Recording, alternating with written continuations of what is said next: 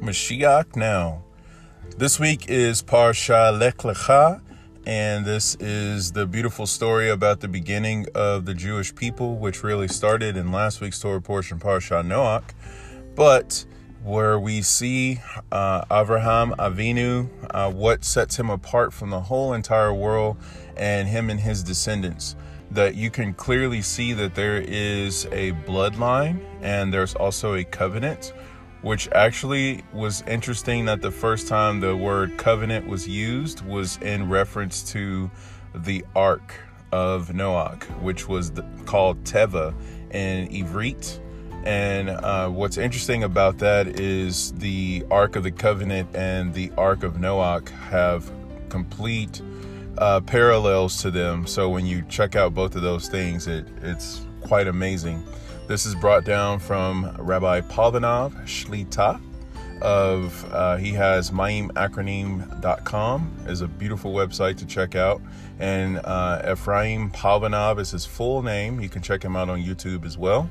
And it's just a wonderful video uh, that gives a, a beautiful lesson on that. And also in Garments of Light volume 1 and volume 2 uh, amazing. So getting back to Abraham you see that who really took after the likeness of Abraham.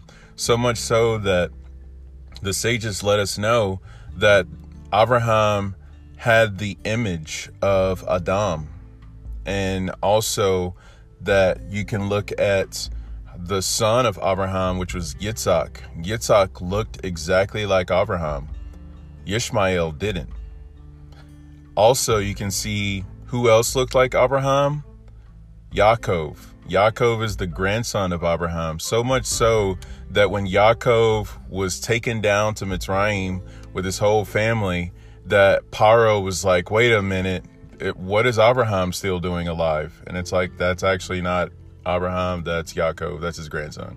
It's like, oh, because I thought that was him.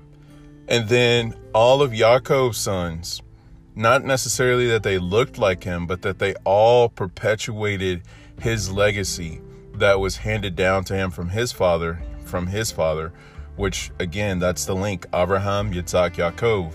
So when you look at the Jewish nation, you have to clearly see, well, you don't have to clearly see, but when you really study it out, you see that there is not only a genealogy and a bloodline, but there's also a carrying of the legacy of the covenant. And one last thing that what made the Ark of Noach like the Ark of the Covenant was because there was the Zohar stone that was on there, which, depending on which legend you read from the Midrashim and the allegorical stories and the Agadot, is that that stone was the precursor to the sapphire tablets, which the sapphire tablets contain the letters that make up the Torah, which are the letters of Hashem's name. So all carrying down through this lineage, you have the covenant of Hashem established through a family, which is why when people are brought into the Jewish household, that they're considered like an adopted child unless they were born into the household and then they're born into it. So, yes, it is a family and it also is a faith, it's also a nation and a civilization, and there's much more to that. Mashiach now.